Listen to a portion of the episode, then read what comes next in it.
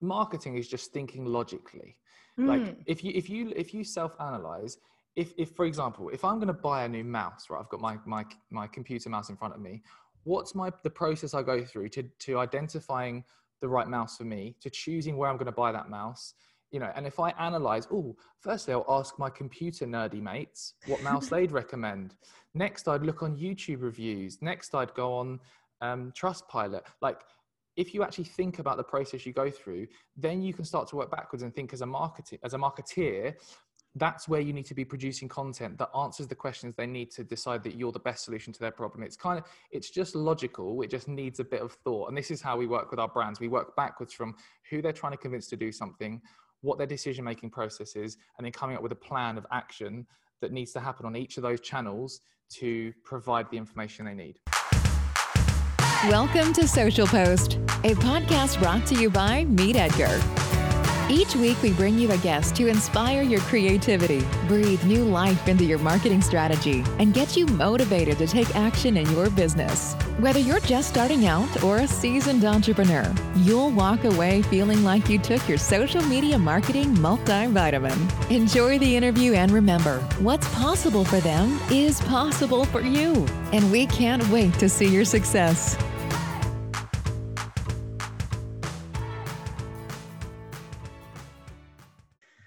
Welcome back to Social Post, a podcast brought to you by Meet Edgar. Today, we're really lucky to be joined by Dan Knowlton. He is one of the co founders of a family run business about social media and video marketing. So, we're going to dive deep into a fun conversation. But before we start that, I'll pass it over to Dan. He'll get into a little bit about who he is, what he does, and let's start out with a question on what your favorite social media platform is right now. Oh, that's a good question. Um, thanks for having me, first of all. Uh, favorite social platform? LinkedIn. It's got to be LinkedIn at the minute. Nice. Love a bit of LinkedIn. Very nice. Um, what about you? What's yours? Oh, that's a great question as well. I like LinkedIn for the organic reach and stuff, but for our business, Twitter is still where we're seeing the majority of our traffic and stuff wow. on our website. For sure, nice. we're lucky there. yeah. Um, so the reason we really wanted to bring you on today was because you guys have such a great expertise when it comes to video marketing and measuring the efforts you're putting into that content you're creating. Because I know when we create video, it takes a lot of time and effort. So can mm. you start out by saying a few words on why you guys really love video marketing and talk to us a little bit about the why behind producing video for social media these days? Yeah, good question. So um, uh, I guess it starts when we started six years ago. We pretty much spent the first two years figuring stuff out. Like we were, if you look back at our old YouTube channel, Knowlton, if you look back at some of our first videos, they were so bad. They were literally so bad, and it was, it was fun to just try and test different things. Um, and uh, for two years, we were just, yeah, not really knowing what we're doing, trying different things. Then in 2017, we made this video that was um, like a testimonials video to show our customers talking about working with us. But we tried like a different creative approach and made it entertaining and fun. And when we posted it, it, it only got like 50 comments and 50 likes and a few thousand views. But at the time, to us, that was like, wow, this works so well. And from then on, we were just like, right, that worked well. What else can we do? How can we tweak this to to get more results? So why video from our perspective? Because it outperforms any other type of content that we've tested. That's awesome. I love the organic approach to discovering that, that you're just creating something and realizing it works and iterating from there. And I feel like that's all successful social media campaigns when you hear about yeah. that origin story, how they start out. So that's really yeah. cool. Yeah. Uh, um, yeah. So when you're setting goals for like having a piece of video content go out for your clients or for your own business, what mm. are some of the goals that we should have in mind? Because I know if we establish those first, it typically has a better way of guiding where where the content is going to go. Yeah. So, with most of our client campaigns, we produce video content that's teamed up with a paid social media ad strategy. So, the main way that we're we're demonstrating return on investment for our clients is tracking um, tracking the sales that are being generated from the ads we're running. And uh, one of the key metrics we're looking at is return on ad spend. So, you know, for every pound that a client is investing in ads, what are they getting in return? And that you know it's crazy how much you can track with with paid ads platforms like facebook and instagram ads um, so yeah that's how we do it very cool. Now, when you're talking about ads, how much money do you feel like you have to put behind a video ad that you're creating in order for it to be successful and move people to convert them to customers on social media? Good question. And that is a very open question because it really depends mm. what you deem as successful. Like, for example, a small business owner that creates, you know, uh, rings at home, handcrafted rings, could, you know, see uh, if they sold 10 rings a month, that could be a good return investment. Um, so they need to figure out, you know, what are they making on the sale of those rings? And then what's their, what cost per acquisition makes it feasible? In terms of uh, running ads. So you need to kind of work backwards at what does success look like to you, and it needs to be realistic as well. You, you know, if you've only sold two rings before, and you say in month one I'm going to send ten thousand, sell ten thousand rings, that's not realistic. So it needs to be a realistic, you know, uh, goal to figure out how many you need to sell and what that's going to cost, what makes it worthwhile. Okay, that makes a lot of sense. Cool. Um, so, when you're going out there and creating these videos for small business owners who aren't really at that step to hire an agency like mm. Knowlton, what mm. would you suggest are some of the things to think about during the creation process? Because your videos are incredibly engaging, they make you stop your scroll. And what is that kind of formula you mm. guys have come up with in order to make that happen? Great question. I'm glad you asked this. So, first thing to say is, you have to make rubbish videos to learn how to make good videos. Love it. So, so set your expectations that your first videos, I'm not saying they're going to be rubbish, but compared to what they're eventually going to be, that you, you may think they're not great. Don't compare yourself to us who have been doing this for years and then make videos on a weekly basis. So set your expectations first of all. So in terms of the process you should go through, first of all, think about who is it you're trying to convince to do something and this is like marketing 101 who's your target market? But it's so important to understand what that person looks like to figure out what their interests are what their problems are what their pain points are what they're trying to achieve. Once you once you and, do research like the next thing is how do you do that? How do you figure out who they are? Interview current customers um, do focus groups you know do research online to really figure out what makes up these people so that you can then start to build up a strategy of creating content that taps into those problems and those needs. Yeah, so just really understanding who you're talking to. Now, I imagine that's kind of an interesting process for you guys working with multiple different brands. Mm. Are there any questions that you like ask people in these focus groups to really get to know the brand voice of um, your client's audience yes. if it's not one that you know intimately?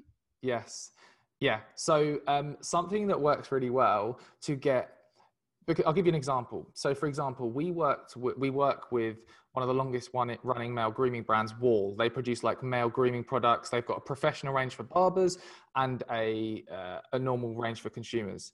And one of the campaigns we ran was targeted at barbers.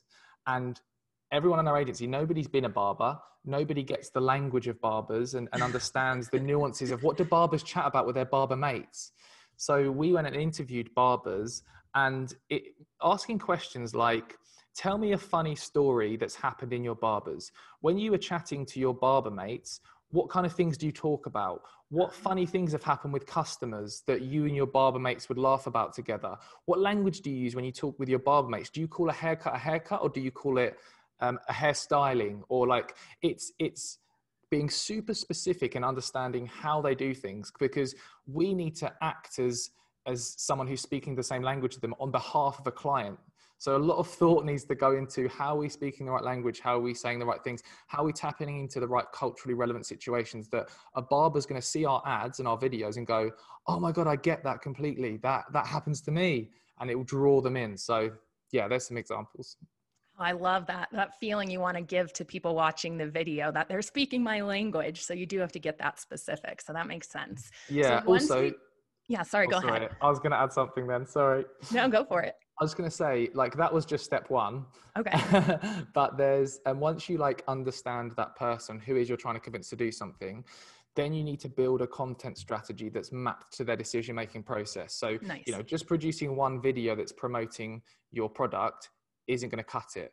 You need to think about the, the, the different stages of that decision making process and this refers back to like a traditional marketing funnel which represents the journey someone goes on from becoming aware of you to considering and trusting your brand to then taking action. You need to break down those different layers of that journey and produce content at each of those stages. For example you know at the awareness stage you could be producing educational content mm. entertaining content like we do with our marketing sketches um, inspiring content. When it gets to the next stage, the trust building stage, you need to be producing case studies, testimonials, um, objection overcoming content, benefit driven content, and then the the purchase stage, kind of short, sharp calls to action. So there is a lot to think about, and it sounds like there's a lot to do, but you can break this down into bite sized chunks to do it in a manageable way. So it's not that scary. Oh my gosh, I love how simple you just made that funnel seem and having inspirational entertaining be for awareness, having case studies be for consideration, and then the decision making, just having that urgency within your calls to action. Yeah. I feel it, like you hear it in so many ways, but I love how you just explained that so much. It's, it's just like if you marketing is just thinking logically. Mm. Like if you if you if you self-analyze, if if for example, if I'm gonna buy a new mouse, right? I've got my my my computer mouse in front of me what's my the process I go through to to identifying the right mouse for me, to choosing where I'm going to buy that mouse, you know, and if I analyze, oh, firstly, I'll ask my computer nerdy mates what mouse they'd recommend. Next, I'd look on YouTube reviews. Next, I'd go on um, Trustpilot. Like, if you actually think about the process you go through, then you can start to work backwards and think as a marketer, as a marketeer, that's where you need to be producing content that answers the questions they need to decide that you're the best solution to their problem. It's kind of it's just logical it just needs a bit of thought. And this is how we work with our brands. We work backwards from who they're trying to convince to do something what their decision making process is and then coming up with a plan of action that needs to happen on each of those channels to provide the information they need uh, that is really logical marketing, I feel like, is something that we always forget to do because we want to be entertaining and inspiring, but bringing it down that funnel makes a lot of sense. Mm. I love that.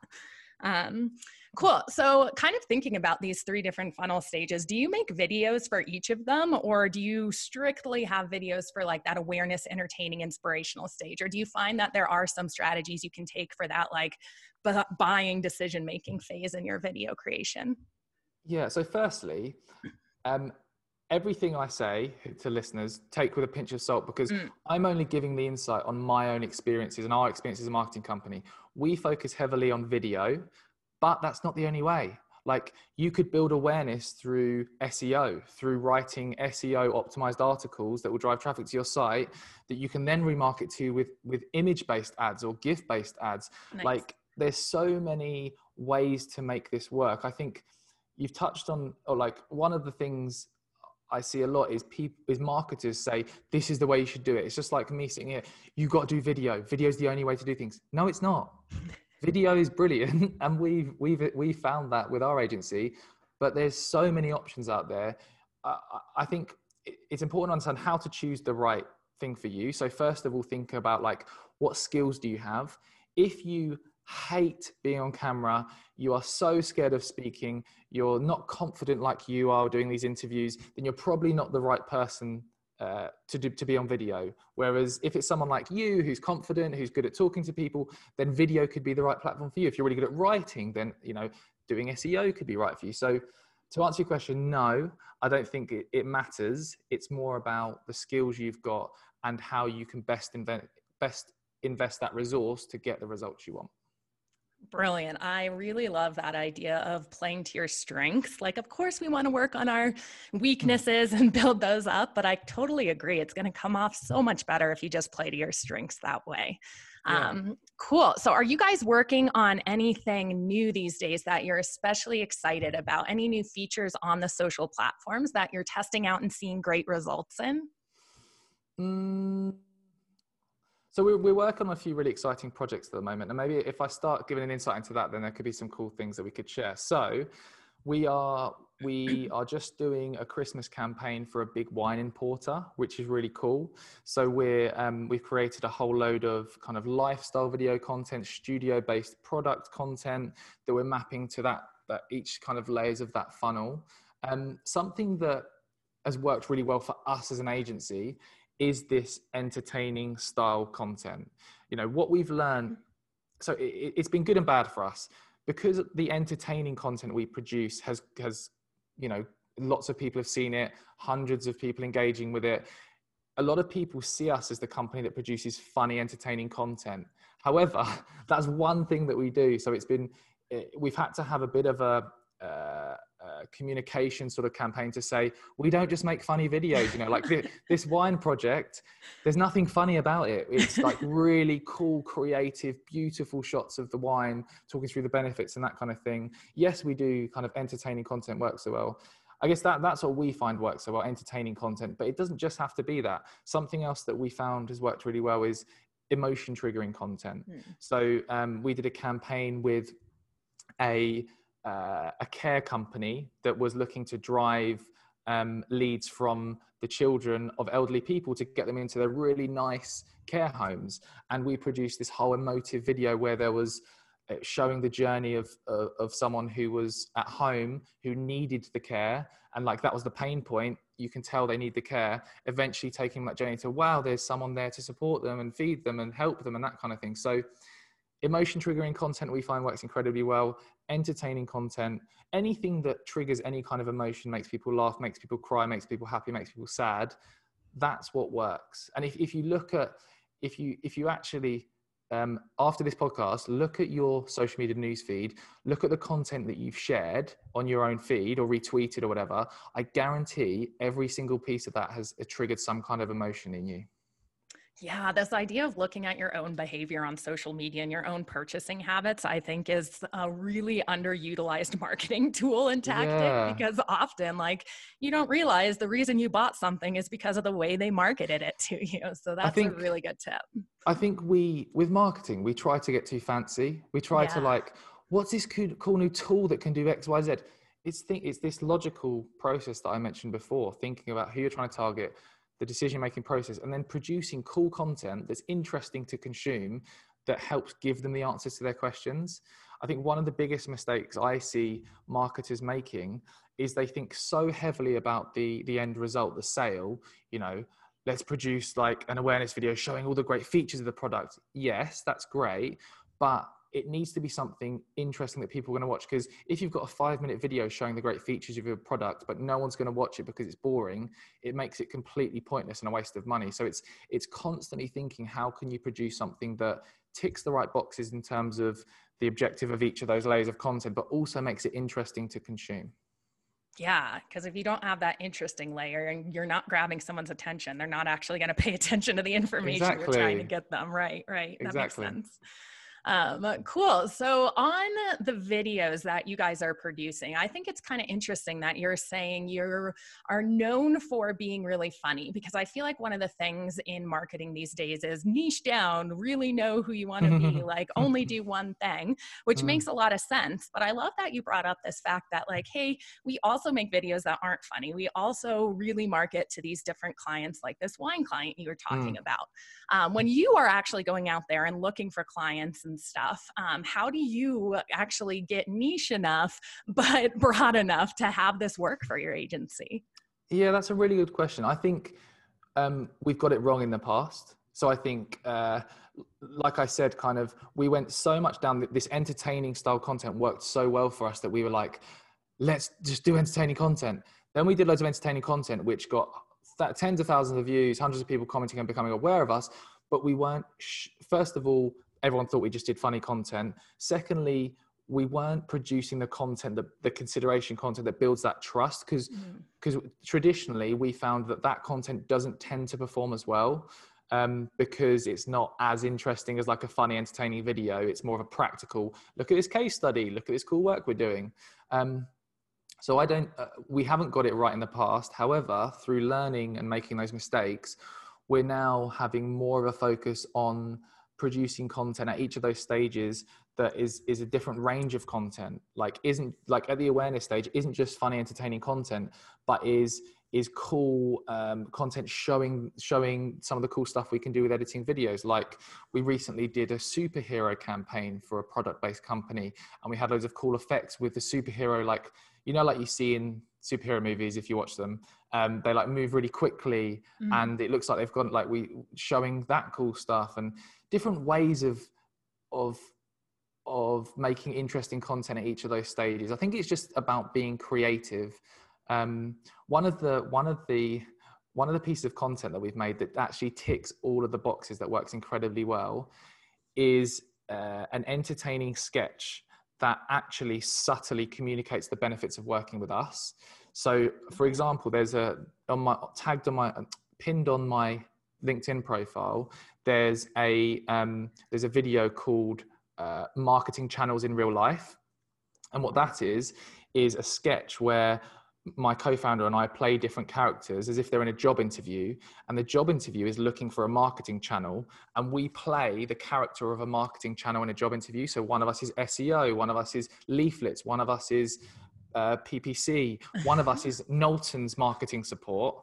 And as we go through that we have funny you've definitely got to watch it just to, to get the context. I can tell. This looks awesome. Have, yeah. we have like a funny script to tap into funny things to do with each channel. Like, for example, leaflets in the thing says, Oh, I'm lucky to be here because most of the time I get chucked in the skip. Like, mm. it's like tapping into those kind of things.